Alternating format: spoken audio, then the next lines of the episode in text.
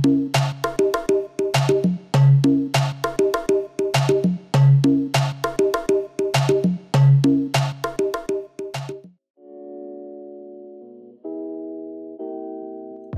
to the Devis Hour podcast, where we welcome the little devils in our heads and explore the depths of our minds at the break of dawn. I am your host, Mao. Hi guys! Welcome or welcome back dito sa ating podcast. It is Friday once again, kaya naman meron na naman tayong isang episode dito sa DHP. But of course, bago tayo pumunta sa episode natin for today, gusto muna namin kayong kamustahin kung kamusta nang haba yung buhay nyo, kamusta na ba yung mga school works nyo, or trabaho nyo, ganyan. Kasi 'di ba alam naman natin na these times are really, really stressful. Kaya we are really hoping na you get some rest dito sa parating na weekdays na to. And syempre, sana ma-enjoy nyo ang time nyo with us in today's episode. But with all of that said, syempre ngayon naman, tutungo na tayo sa ating topic for today's episode. Last week, nag-iwan kami sa inyo ng isang tanong na magiging main question natin for today's episode. And syempre, nag-send kayo sa amin ng mga entries nyo, ng mga katanungan nyo, or maybe ng mga experiences nyo na regarding dito sa question of the week natin. And maybe if you're new here or hindi namin kayo nakasama last episode, our main question for today is Do our eyes show us the truth? Yes, our main question for today is Do our eyes show us the truth? And para sa akin, it is kind of a complex question, ano? Pero at the same time, it is simple eh. Pero bago pa natin mapahaba itong episode na to, pakinggan na natin ang sinend ng ating kaibigan na gustong mag-share ng mga worries niya and ng mga experiences niya regarding this topic. So, let us all listen to our friend, Ate Ken. Hi, I'm Ken. Uh, I have a friend na sobrang malapit sa akin. I can't imagine my life na hindi siya kaibigan. Pero there are certain things na hindi ko gustong marinig or naririnig at nakikita sa kanya about her views and opinions on things and people. Hindi ko rin naman kayang sabihin sa kanya yung tungkol doon kasi baka wala naman sa kanya talaga yung problema. Baka nasa akin talaga. Is it normal na i-endure every time darating yung situations na nakakasakit siya indirectly?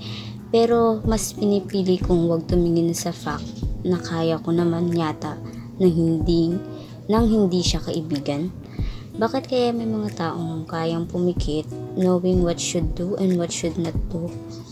Bakit kaya mas pinipili natin kumapit kahit nakikita na natin yung katotohanan sa sitwasyon? And that was our friend Ate Ken, ano? And sobrang personal talaga ng sinend niyang entry sa atin and meron pa tayong pa-VM from our friend Ate Ken.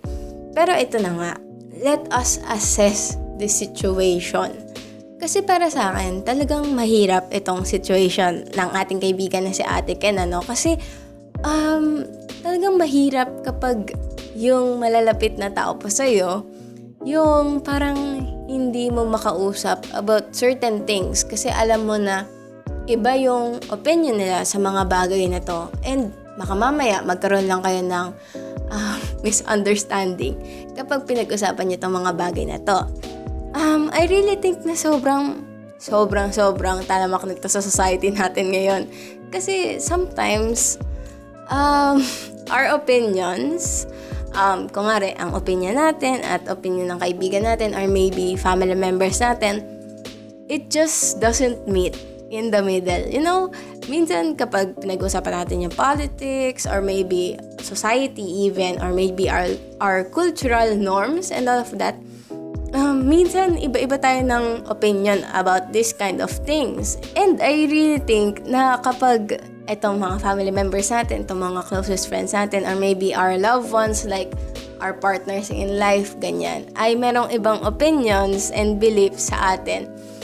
Feeling ko talaga mas mahaba yung tolerance of discussion. Like, kapag uh, medyo medyo tabingi talaga yung belief nila or opinion nila sa isang bagay, mas mahaba yung pasensya natin to educate. Kasi mahal natin sila, so gusto natin ma-educate sila na hindi natin ginagawa pag strangers, di ba? And I think ganun yun nangyayari kay Ate Ken ngayon. Kasi mahal niya tong kaibigan niya. Like, importante talaga tong kaibigan niya sa kanya. Kaya, ayaw niyang masira yung friendship nila nang dahil lang dito sa mga bagay na sinasabi ng kaibigan niya na taliwas sa mga pinapaniwalaan ni Ate Ken mismo. Unang tanong na nilapag ni Ate Ken dito para sa atin is, is it normal to endure daw kapag nakakasakit na yung kaibigan niya indirectly kasi mas pinipilihan daw ni Ate Ken na wag tumingin sa fact na maybe pwede naman niyang hindi maging kaibigan nitong specific na tao na to.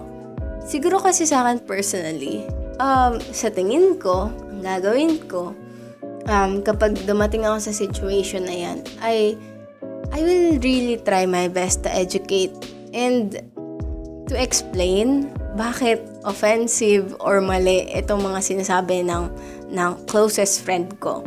Like, kahit sa family members and kahit sa mga love partners, ganyan.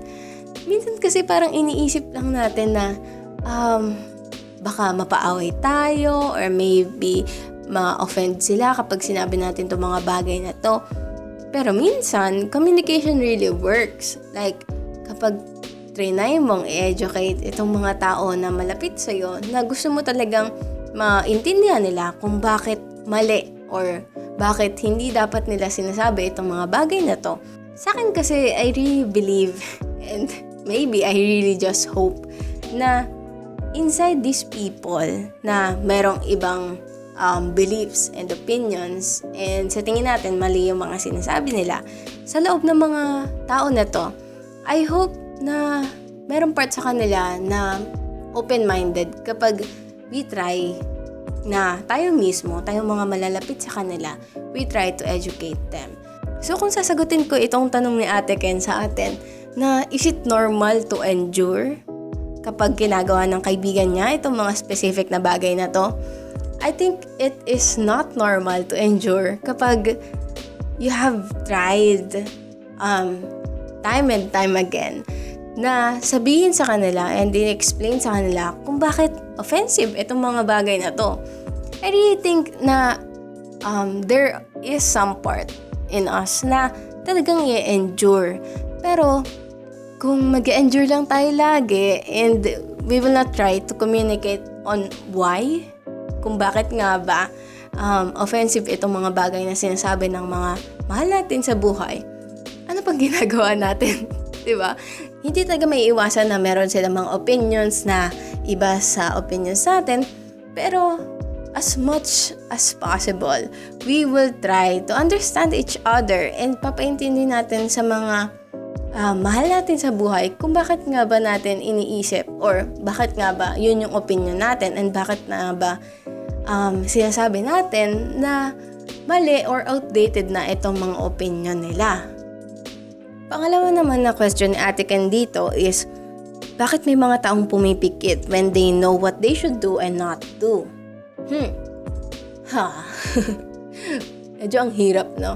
Kasi there are a lot of times in my life and maybe in yours too na talagang pinipili natin na um, wag tignan yung mga bagay na dapat natin gawin. Maybe it's the simple things like marami kang nakalagay sa task list mo pero alam mo naman yung gagawin mo pero pinili mo na lang na wag gawin, 'di ba? And now you're cramming. And maybe it's the serious things like um, you got your partner cheating pero um, ayaw mo na masayang yung long relationship ninyo kaya sabi mo na lang maybe it will pass. Ganyan. Maybe kapag nilagay natin tong um, favorite quote ng ate ko na what you don't know won't hurt you sa sitwasyon ni ate Ken, maybe it will make sense sa sitwasyon niya. Kasi sa nakikita ko, ate Ken is just avoiding confrontation na maglilid to the fallout of their friendship between sa kanya ito, at dito sa kaibigan niya na to. Siguro my simple answer to that question is because of personal gain. Bakit personal gain? Siguro kasi kahit alam niya na kailangan niya dapat gawin itong confrontation na to and kailangan niya mag-usap, hindi niya gagawin. Kasi syempre alam niya na maybe there is a chance na itong confrontation na to ay mag-lead sa pagkawala na itong best friend ko na to sa buong. 'Di ba? It is not a personal gain. So, syempre, pipikit na lang siya kahit alam niya yung dapat niyang gawin.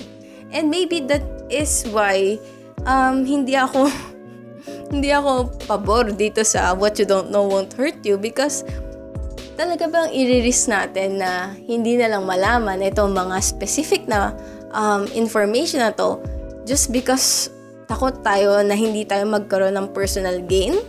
Ayan no, feeling ko parang mas nagiigting yung damdamin ko habang um, sinasagot ko tong mga katanungan ni Ate Ken. Pero, eto na nga, huling tanong niya na. Um, bakit pinipilit natin kumapit kahit nakikita natin yung katotohanan sa sitwasyon? Hmm, grabe, sobrang lalim na itong tanong na to. Kasi talagang minsan nagbubulag-bulagan tayo sa mga katotohanan and mga realidad ng buhay just because iba yung perception natin and iba yung pinapaniwalaan natin, ano? Sa akin kasi talaga, in relation na lang din sa main question natin dito sa topic ng episode na do our eyes show us the truth. I really think na as human beings, we are conditioned to narrow down our vision um, sa mga gusto lang natin makita. Kahit pa sabihin natin na our eyes do show us all of the truths in the world, Like, nakikita na natin itong mga katotohanan na to. Pero, tayo, as human beings, dahil meron tayong sariling beliefs, and meron tayong mga pinapaniwalaan na stereotypes, or maybe meron tayong mga personal opinions about certain things, yun na narrow down natin yung vision natin na yan. Sa gusto lang natin makita. And itong nakikita natin na to, itong nasa vision natin na to, ito yung papaniwalaan natin as truth. Feeling ko kasi, mahirap para sa atin, mga tao, na i-accept na hindi natin alam lahat ng bagay sa mundo. Siyempre, di ba, there is this sense sa atin na in denial tayo kapag nalalaman natin na mali tayo about certain things, lalo na sa mga beliefs natin. Kasi talagang that is what shapes us as human beings. So, to change those things that we believe in, that is a really, really huge step for us. And we have reached the ending part, almost ending part ng ating um, episode for today. Pero, syempre, kailangan nating sagutin itong main question natin na do our eyes show us the truth? Hmm, feeling ko talaga ang sagot ko dyan is yes, our eyes show us the truth. Pero that doesn't mean that we believe that that is the truth, that we accept that that is the truth, that we even perceive that as the truth in our lives, di ba? Kasi minsan talagang nakain na sa atin lahat and minsan nga parang sinusubo na sa atin itong mga katotohanan na to. Pero hindi pa din natin tinatanggap kasi meron tayong mga perception natin ng katotohanan sa buhay natin. And I think that is it for today's episode. Grabe, feeling ko sobrang naging aggressive and very, very opinionated ako in this episode. Pero kayo, kung meron kayong insights or comments or maybe negative reactions and maybe even opposite answers sa akin, um, pwedeng pwede niyang i-share dito sa YouTube comments, dito sa comment section sa baba. Or maybe gusto nyong itag kami sa aming social media account at DevesRPod sa Instagram and Twitter. Siyempre, we would like to express our gratitude sa ating entry sender na si Ate Ken. And Ate Ken, hopefully kung nakikinig ka man ngayon, sana, sana talaga nakatulong itong episode na to sa um, problema mo with your friend ano. But with all of that said and done, I think that is really it for today's episode. And again, I just want to thank you guys for listening to this episode. And again, I am your host, Mao. And always remember, you'll never know what you'll get from the Devis R. Bye guys! See you next episode!